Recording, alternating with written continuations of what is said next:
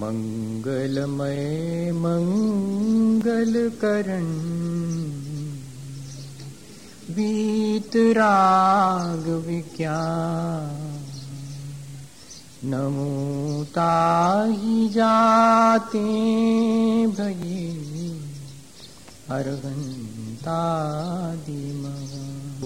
आदिगर सुधि जो विद्यादि सागर सुधी गुरु हैं तैसी शुद्धात्म में निरत नित्य हितोपदेशी वे पाप ग्रीष्म ऋतु में जल हैं सयाने। पूजूं सतत केवल ज्ञापाने पूजू मुझे सतत केवल ज्ञान बोले भगवान महावीर स्वामी की आचार्य कुंद कुंद स्वामी की आचार्य गुरुवर विद्यासागर मुनि महाराज की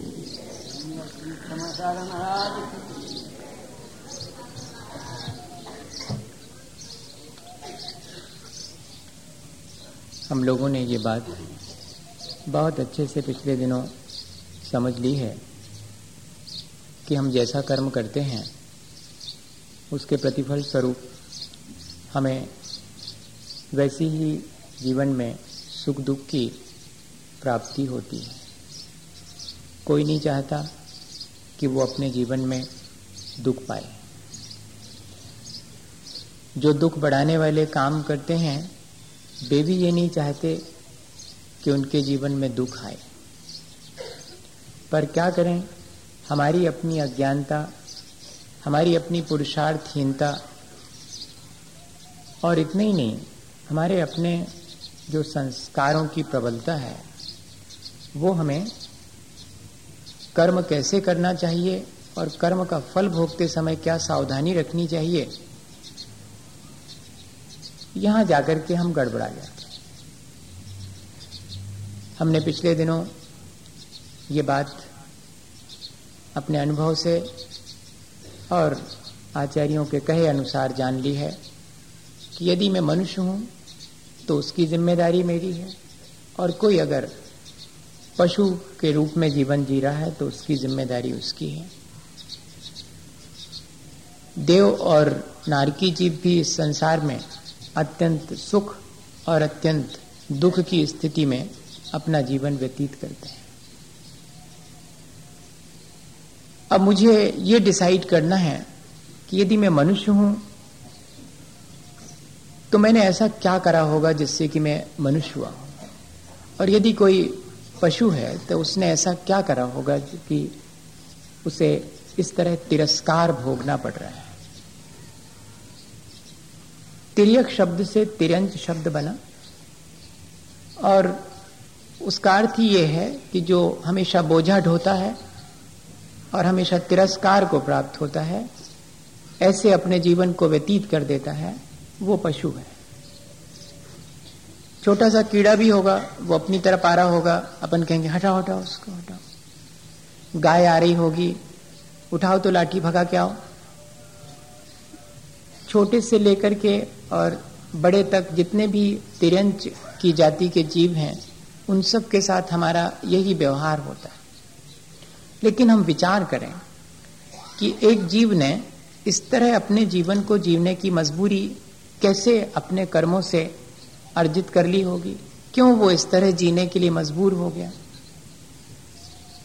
कल हमने समझा था कि कैसे हम अपना नरक निर्मित कर लेते हैं, कैसे हम अपने परिणामों को बिगाड़ करके और यहाँ इस संसार में ही नहीं, जब हम यहाँ से ट्रांस माइग्रेट करते हैं, तब एक ऐसे संसार में, जहाँ की असल में ऐसा है कि जिस तरह हम यहाँ जीते हैं, उसी तरह आगे के लिए जीने के लिए भी हम तैयारी कर लेते हैं।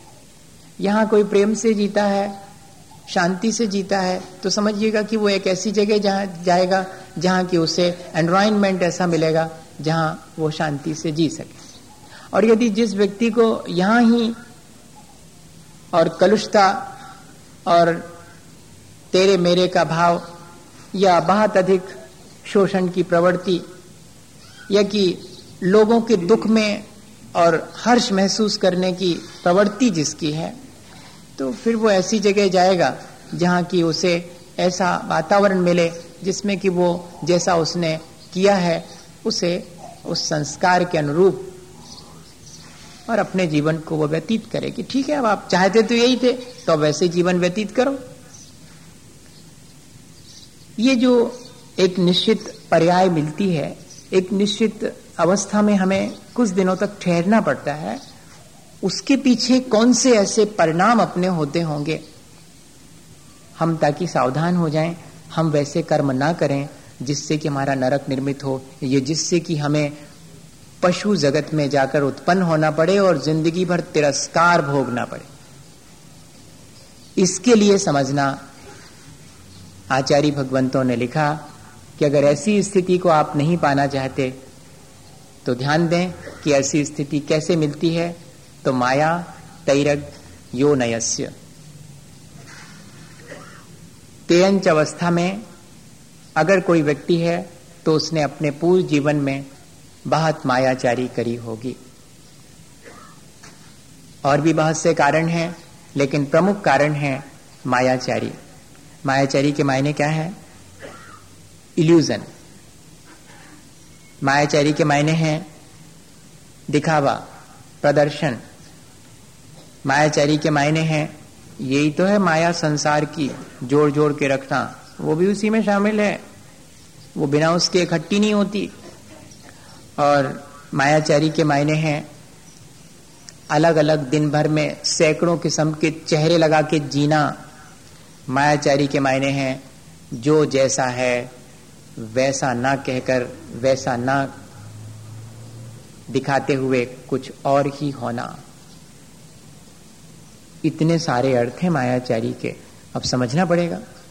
अपन जैसे हैं, वैसा दिखना पसंद ही नहीं करते।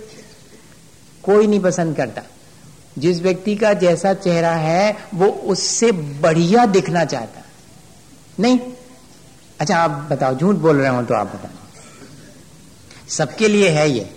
सब ऐसा करते हैं। अपन सोचते हैं, वो फोटोग्राफर से भी कहते हैं कि जरा बढ़िया सा फ़ोटो खींचना। अरे, अब जैसा है वैसे ही आएगा, वो क्या करेगा? क्या बढ़िया कुछ कर देगा क्या? नहीं, लेकिन सबके मन में कैसा भाव रहता? जैसा हूँ, वैसा नहीं। हमारे मन में एक अपनी इमेज होती है कि हम ऐसे दिखना चाहिए। हम जैसे हैं, वैसे नहीं। कुछ अलग अपने मन में रहता है कि ऐसे दिखना चाहिए।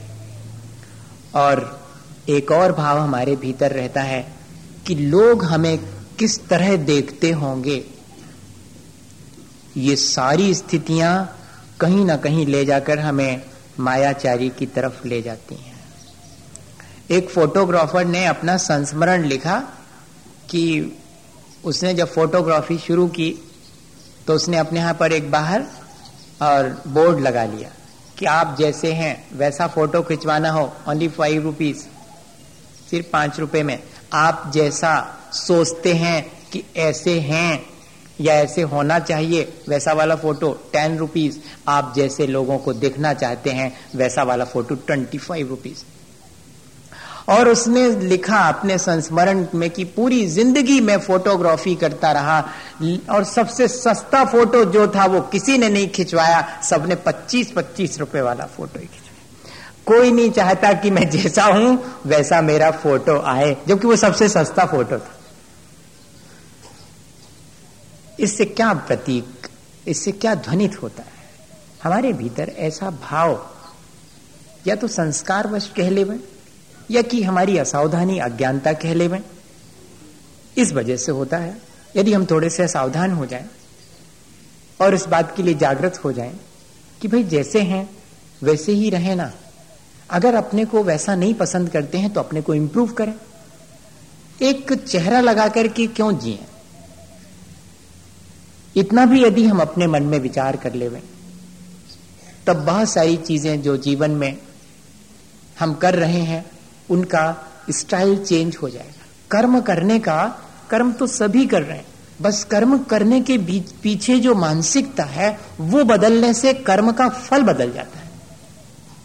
एक ही कर्म दस लोग कर रहे हैं, लेकिन सब अपने अपने अलग अलग अभिप्राय से कर रहे हैं तो वही कर्म उनके लिए अलग अलग फल देगा। अभिप्राय बहुत कीमती है।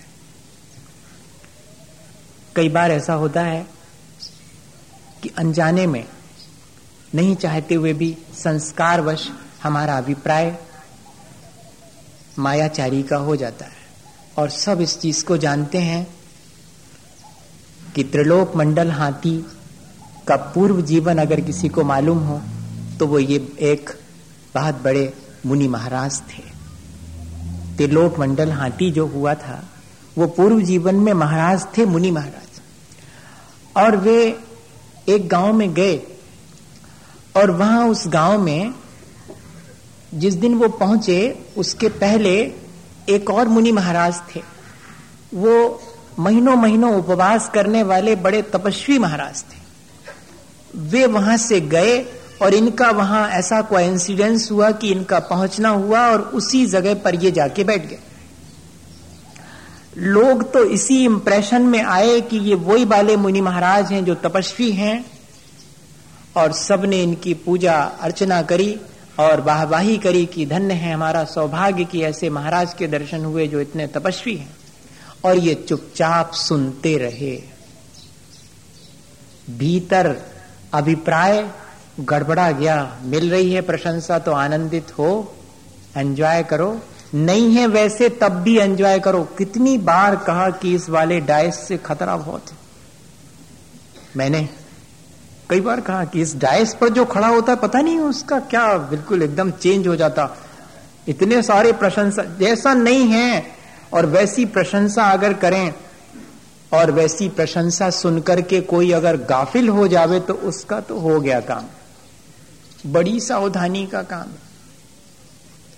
हम तो सोचते हैं कि उतना ही कहो, ठीक है, ऐसे हैं, बढ़िया है, हैं तो बहुत अच्छा और इससे भी अच्छे होना चाहिए, लेकिन जब वैसे नहीं है और हम वैसा कह रहे हैं और सामने वाला अगर चूक गया और उसने कहा कि ठीक कहा, ऐसा ही हूँ मैं, हो गया, उसका अभिप्राय खोटा हुआ और उतने से खोटे अभिप्राय से वो मुनि महाराज चाहते तो कह देते कि मैं वो वाला मुनि महाराज नहीं हूँ जिसकी आप प्रशंसा कर रहे हैं। मैं तो आज ही आके यहाँ बैठा हूँ। लेकिन भीतर में और मन में आ गया कि ठीक है। और उतने की वजह से, उस मायाचारी की वजह से तिरंचायु का बंद हुआ और त्रिलोक मंडल हाथी की पर्याय प्राप्त हुई। ये प्रथमानु योग का उदाहरण है। बहुत सावधानी की आवश्यकता हमें हम जैसे हैं, कम से कम कोई भले ही उससे ज़्यादा माने, पर अपने भीतर अपने को उससे ज़्यादा नहीं मानना चाहिए। जितने हैं उतने ठीक है। अन्यथा अपने हाथ से हम अपना घाटा करेंगे। आज यही तो अपन कर रहे हैं। अपनी माली हालत जैसी है, उसको किसी को नहीं दिखाना चाह रहे हैं। सबको ये दिखाना चाह रहे हैं कि हम उससे भी बेहतर जीवन जी रहे हैं। अपन रास्ते में किसी से मिलो और उससे पीछो कैसे हो? कहता बहुत बढ़िया कैसा चल रहा है? एकदम बहुत बढ़िया। तो सामने वाला भी सोचता है अरे यार सच्ची में इनका अच्छा चल रहा होगा। मैं आपसे ये नहीं कह रहा हूँ कि कल से आप ऐसा शुरू कर दो कि जो भी मिले उससे कहे हमारा तो कुछ भी सब गड़बड़ चल रहा है। वो भी गड़बड़। लेकिन हम लोगों का कई बार ऐसी ऐसी चीज़ें हमने बड़ी औपचारिकताएँ निर्मित कर ली हैं कि जिनमें हम आ, इतने मजबूर हो गए हैं अपनी इन सब चीज़ों को जो कि वास्तविकता है, उसको हम इग्नोर कर देते हैं और जो वास्तविकता नहीं है, उसको हम प्रकट करते हैं। और एक बार अगर हमारे जीवन में ये दिखावा आ जाए तो उससे नीचे फिर नहीं हो पाते हम, फिर हमारे स्टेटस का सवाल है। घर में हमारे जो जो चीज़ें हैं, उसमें से अधिकांश देखना सिर्फ़ लोगों के दिखाने के लिए। अपने जीवन में उनसे कोई लाभ नहीं हो, पर लोग देखें नहीं, अगर इतनी चीज़ें नहीं रखेंगे तो फिर वो बेटे की शादी में इतने ज़्यादा पैसे नहीं मिलेंगे और बिटिया की शादी नहीं होगी। बहुत मुश्किल होगा। दिखाना पड़ता है कि इतना बड़ा घर मेरा और इतना सब कुछ। और देखिए, मैं दूँगा उस फाइव स्टार होटल में आपको फ़र्स्ट क्लास जो मैरिज करूँगा तो वहाँ पर। इतना दिखावा। जबकि होना क्या है? जीवन जीना है। जो जीवन दिखावे से शुरू हो रहा है, उस जीवन में उपलब्धि क्या होगी? ये भूल जाते हैं हम। बहुत सारी चीज़ें आज दिखावे के लिए, प्रदर्शन के लिए आ गई, जिनका की जीवन से कोई संबंध नहीं है। चाहे पहनना ओढ़ना हो, चाहे खाना पीना हो, रहना हो, सारी चीज़ों में हम क्या कर रहे हैं? हमारा अभिप्राय कहीं ना कहीं खोटा हो जाता है कि नहीं हो जाता? अभिप्राय में हमारे मायाचारी आ जाती कि नहीं आ जाती कि ऐसा करो जिससे कि लोग इस तरह समझें? ऐसा करने से क्या होगा? तिरंचायु का बंद होगा। इस तरफ़ हमारा ध्यान जाना चाहिए। आज ज़रूर हमने किसी पुण्य से और मनुष्य जीवन पाया है, लेकिन इस मनुष्य जीवन में अगर हमने इस तरह की चीज़ अपने जीवन में शामिल कर ली तो कल के दिन ये वाला जो मनुष्य पर्याय है, वो पूरी होने पर मेरी तैयारी कहाँ की होगी? मेरी तैयारी वहीं जाकर। मुझे बहुत आश्चर्य हुआ मैंने हमेशा होता था, उत्तर मिला, वो बाद को मिला, उसमें भी बहुत आश्चर्य हुआ। मुझे लगता था कि ये सुअर कैसे बनता होगा? कोई जीव ही तो है, उसको सुकर की पर्याय कैसे मिलती होगी? और छोटे, कितने भी मांसाहारी जीव भी हो, और उसके छोटे से बच्चे को गोद में लेने का मन करेगा। शेर के बच्चे को भी गोद में लेने का मन करेगा, बहुत प्यारा लगेगा, लेकिन सूकर के छोटे बच्चे को भी छूना पसंद नहीं करेगा। तो अब जबकि छोटे बच्चे तो किसी के भी हों, बहुत प्यारे लगते हैं। लेकिन एक मात्र जीव है जिसमें कि सांप के बच्चे को भी छोटा बच्चा पकड़ना चाहेगा, और इतना सुंदर लग रहा है। लेकिन सूकर के बच्चे को नहीं पकड़ना। ये पर्याय कैसे पाई होगी, उसमें लिखा हुआ है कि जो अत्यंत अहंकारी होता है, और इतना ही नहीं, जो मुनि जनों के साथ कुटिलता का व्यवहार करता है, उनके साथ छल कपट करता है वो सुगर की पर्याय। जिसे कोई फिर छूना पसंद नहीं करता। एक किताब निकली है, भावत त्रयी, ऐसा करके भावदर्शिका जिसमें कौन सी पर्याय हम किस भाव से पाते हैं, ये लिखा। उसमें मैंने जब पढ़ा, बहुत दिन से मन में प्रश्न था। अभी पिछले बार की ही बात है, वो किताब नई सिरे से प्रिंट हुई और उसमें पढ़। ऐसी ऐसी चीज़ें ऐसे ऐसे भाव हमारे हो जाते हैं, हम देखते हैं संसार की विविधता, तुम्हारे मन में प्रश्न तो उठते होंगे कि ये ऐसा कैसे बना? ये ऐसा कैसे हो गया होगा? ऐसे ने क्या किया होगा? ऐसा अगर अपन विचार करें तो कम से कम इतना तो हो सकता है कि वैसे हम होने लगे तो अपने को संभाल लें कि भैया अपने को नहीं करना, नहीं तो ये स्थिति बनेगी अपनी। इस अपेक्षा से ये लिखा जा रहा है आचार्य भगवंतों के द्वारा कि अपने परिणाम हम संभालें। कि कैसे परिणाम कर लेने से हमें कैसी खोटी पर्याय प्राप्त हो जाती। और इतने ही नहीं, हम लोग फिर अब जब मायाचारी करते हैं और वो छिपती नहीं है, वो तो प्रकट हो जाती है तो हम तर्क देते हैं। जब वो नहीं छिप पाती तो फिर देखना हम आर्गू करने लगते हैं। अपनी मायाचारी प्रकट होने लगने पर यह भी अपन के स्वभाव में, इसको ही बदलना पड़ेगा। क्या हुआ एक बार? एक व्यक्ति के और वो धोबी होएगा तो उसके यहाँ गधा था, वो ले जाने के लिए कपड़े वगैरह। दूसरा कोई धोबी आया और उसने कहा कि क्यों भैया, आज हमारा धो तो थोड़ा गधा अस्वस्थता है, आप अपना वाला दे दो। अब उसको तो देना नहीं था। तो देना नहीं था तो है नहीं। वो अभी कहीं गया हुआ है। अब बताओ, ऐसा कह दिया। अब लेकिन गधा तो भीतर बना था। अब उसी समय उसके आवाज़ आ गई उसकी। तो वो जो बाहर लौटने वाला था कि ठीक है, कहीं गया है इनका गधा तो उसने कहा कि लगता तो है कि भीतर है। तो वो मालिक बोलता है, तुम्हें किस, तुम्हें कैसे मालूम कि भीतर है? तो उसने कहा कि वो गधा ही तो आवाज़ दे रहा है। तो बोलता, निकलो बाहर, निकलो। मैं ऐसे आदमी पे विश्वास नहीं करता जिसको मनुष्य की आवाज़ पे तो विश्वास ना हो। मैं कह रहा हूँ, मेरी बात पे विश्वास नहीं, और गधे की बात पे विश्वास कर रहे आर्गुमेंट देखो आप। उसका तर्क देखो आप। वो कह रहे निकलो बाहर, मैं ऐसे आदमी को गधा दे नहीं सकता जिसको मेरी बात पे भरोसा नहीं और गधे की बात पे भरोसा है। ये ये इस तरह, ये तो एक उदाहरण है। ऐसा अपन अपने जीवन में कितना कुछ करते हैं, कभी याद करें। कि अपने काम बनाने के लिए छोटी छोटी सी चीज़ों में और हम किस तरह से छल कर लेते हैं, किस तरह से दूसरे के साथ कपट कर लेते हैं, दूसरे के साथ तो छोड़ो, अंततः वो होता अपने ही साथ है। आत्म प्रवंचना सबसे निकृष्ट मानी गई। सोचते हैं, दूसरे को ठग रहे हैं, पर ठगते स्वयं को हैं। अच्छा जब जिनके बाल सफ़ेद हो जाते हैं तो वे अपने बालों में खिजाब लगा के उसको काला बनाते हैं तो क्या वे दूसरे को ठग रहे हैं? अरे, अपने को ठग रहे हैं। एक व्यक्ति के बहुत सारे काले बालों में एक सफ़ेद बाल दिखा, उसने उखाड़ करके अलग कर दिया। लोगों ने कहा कि क्यों? बोले, वाह, थोड़ा सा सौंदर्य बोध भी तो होना चाहिए। इतने सारे काले बालों में वो सुंदर नहीं लगता था, इसलिए अलग कर दिया। जबकि भीतर में किस बात को हम स्वीकार नहीं कर पा रहे हैं? अब बुढ़ापा आने वाला है। अब मेरे जीवन का अंत निकट आने वाला है। इस बात को स्वीकार नहीं कर पाने की वजह से हम अपने साथ छल कर रहे हैं। और उसको या तो काला बनाने की प्रक्रिया करते हैं, या फिर उसको हटाने की प्रक्रिया करते हैं। ये छोटा सा उदाहरण है। कैसे हम अपने जीवन में अपने आप को ठगते हैं? अभी वो आए थे जो आपके यहाँ पर कवि तो उन्होंने लिखी एक कविता। धोखा देने वाला धोखा दे रहा है इस अदा से कि वो जो दे रहा है धोखा नहीं है। ऐसा नहीं है कि खाने वाला बुद्धू है, धोखा खाने वाला धोखा खा रहा है इस अदा से कि वो जो खा रहा है वो धोखा नहीं है। धोखा धोखा होने के बाद भी फल रहा है, दोनों में मज़े में है, दोनों का काम चल रहा है। धोखा धोखा होने के बाद भी फल रहा है, दोनों में मज़े में है, दोनों का काम चल रहा है। धोखा देने वाले का भी और धोखा खाने वाले का इस तरह हम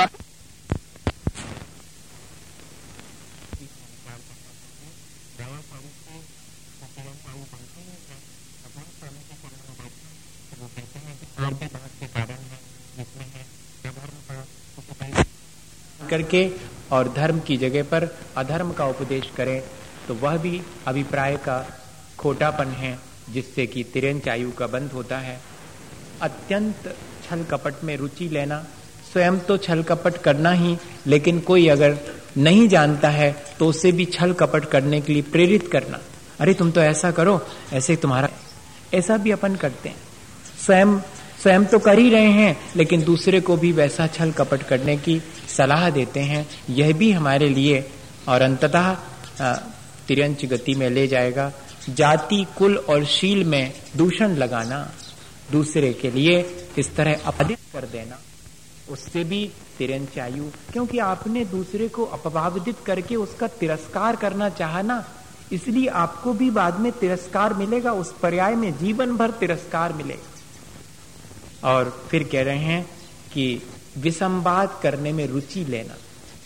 झगड़ा सुलझता हो, इसमें रुचि नहीं, झगड़ा कैसे होता हो, इस बात में रुचि लेना। कैसे और बढ़ जावे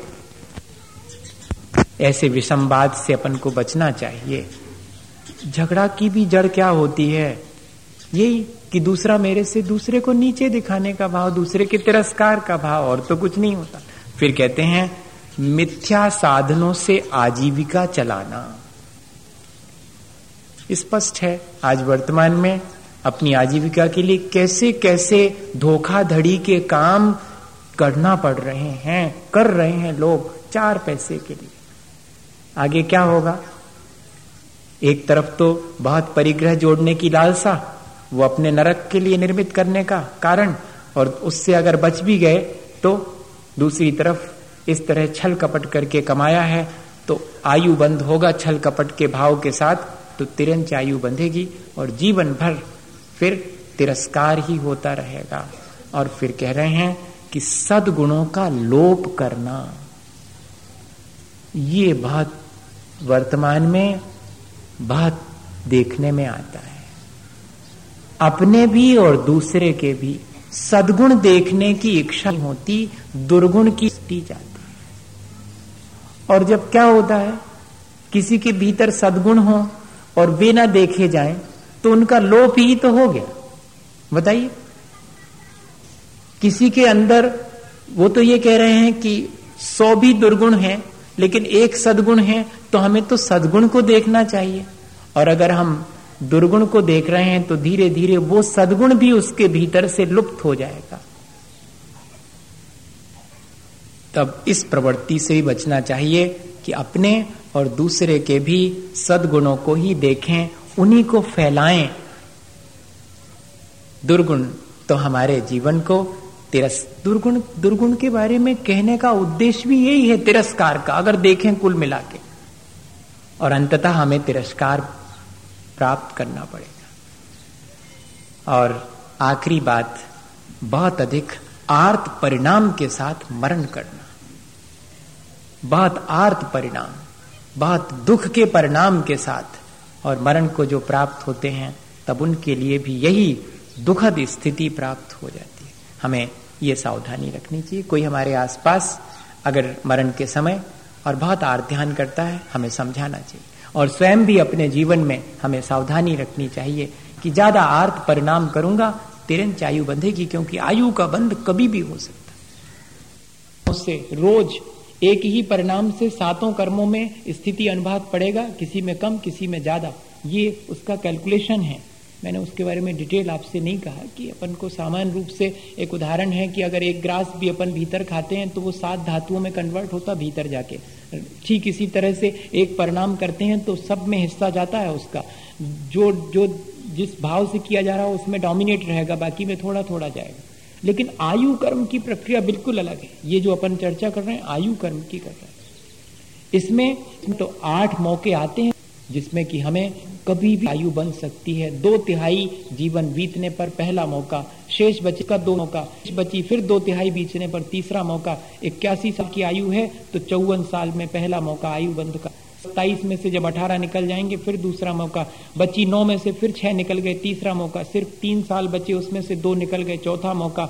एक वर्ष बची, उसमें से आठ महीने निकल गए, फिर पांचवा मौका। चार महीने बची, मोटा हिसाब तीन महीने निकाल दो, छठवा मौका।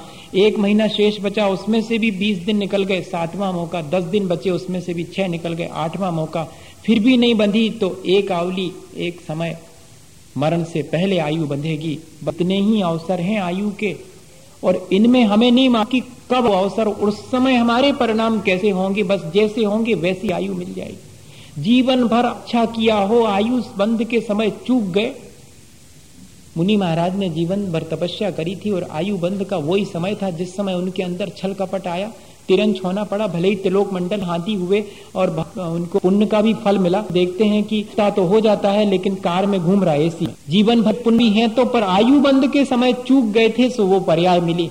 और कई मनुष्य हैं जो आयु बंद के अच्छे परिणाम रख के मनुष्य बन गए हैं, लेकिन पशु जीवन जीना पड़ता है।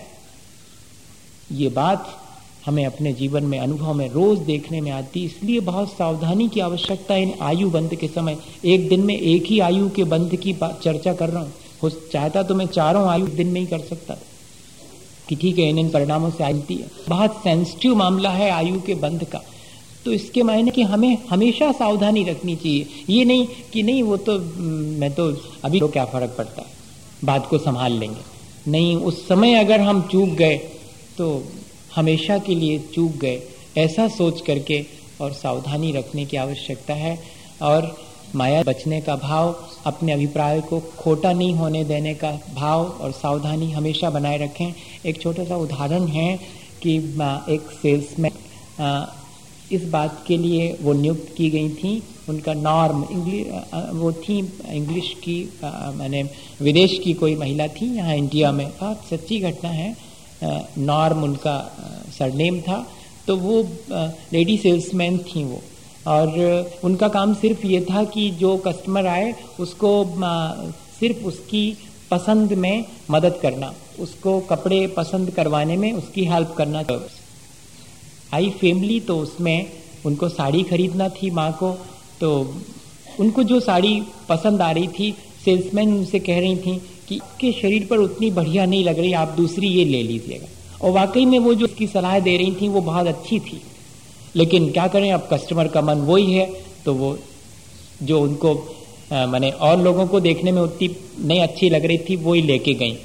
और जब वो लेके चली गई तो जो और कस्टमर थे, उन्होंने कहा कि, वो दिखाइएगा जो आप खुद उनके लिए क्या सजेस्ट कर रही थी, वो साड़ी हमें दिखाइएगा? तो दिखाई, पूछा, कितनी कीमत है? बोले, क्या बताऊँ ये तो कुल तीन सौ रुपये की है, वो जो ले गई हैं, जो कि वो तो पाँच सौ रुपये की थी। मैं उनको ये सजेस्ट कर रही थी कि ये आपको ज़्यादा अच्छी पड़ेगी। तो उस कस्टमर को बड़ा आश्चर्य हुआ।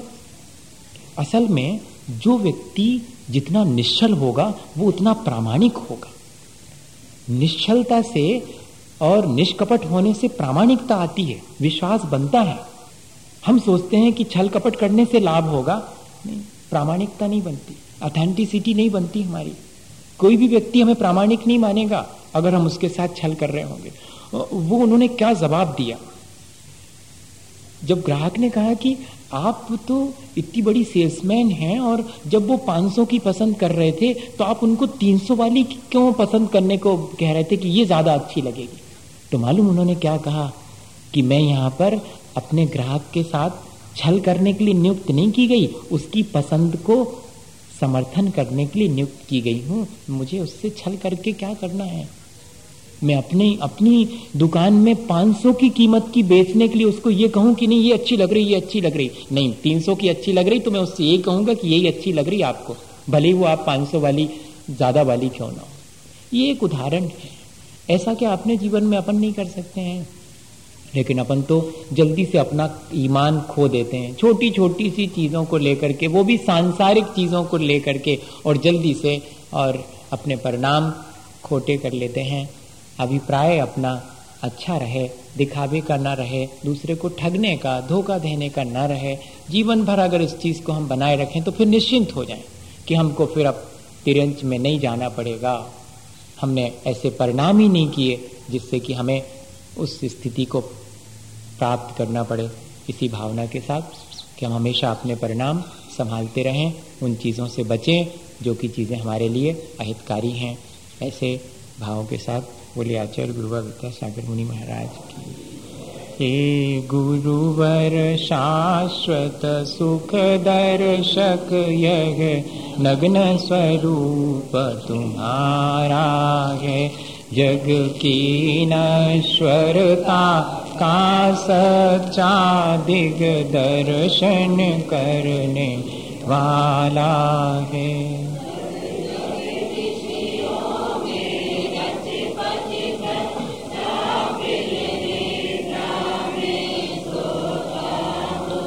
अथवा शिव के निष्कंटक पथ में विषकंटक बोता हो निशा का सन्नाटा बन में बन चारी चरते हो। तब शांत निराकुल मानस तुम तत्वों का चिंतन करते हो।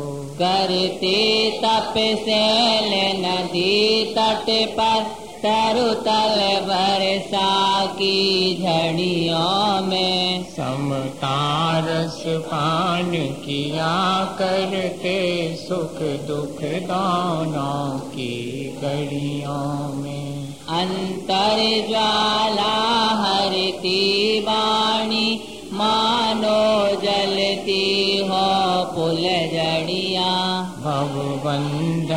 तर टूट पड़े खिल जावे अंतर की कलिया। तुम सादानी क्या कोई हो? जग को दे दे जग की निधिया। दिन रात लुटाया करते हो शम शम की अविनश्वर मणिया हे निर्मल देव तुम्हें प्रणाम।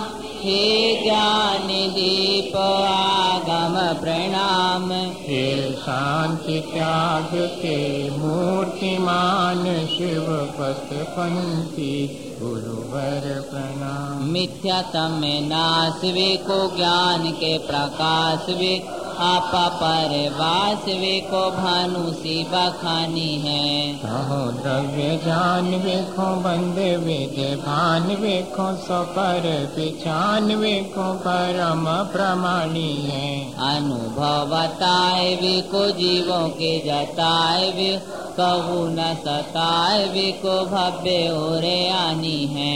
जहाँ तहाँ तार वेखो कार के उतार वेखो सुख वे सार वेखो ये ही जैन वाणी है। जावा लो कालो सोवाणी मस्तक नमो सदा देत हूँ उदक चंदन तांदुल पुष्प कई चरु सुदीप सुदूप फलार्ग कई धवल मंगल गान रवा कुले इन ग्रहे मुनि राज ओम ह्रीम परम पूज मुनि क्षमा परम पूज मुनि भसागर जी महाराज अनर्घ पद प्राप्त अर्घम निरपामते नौ बार ड़मोकार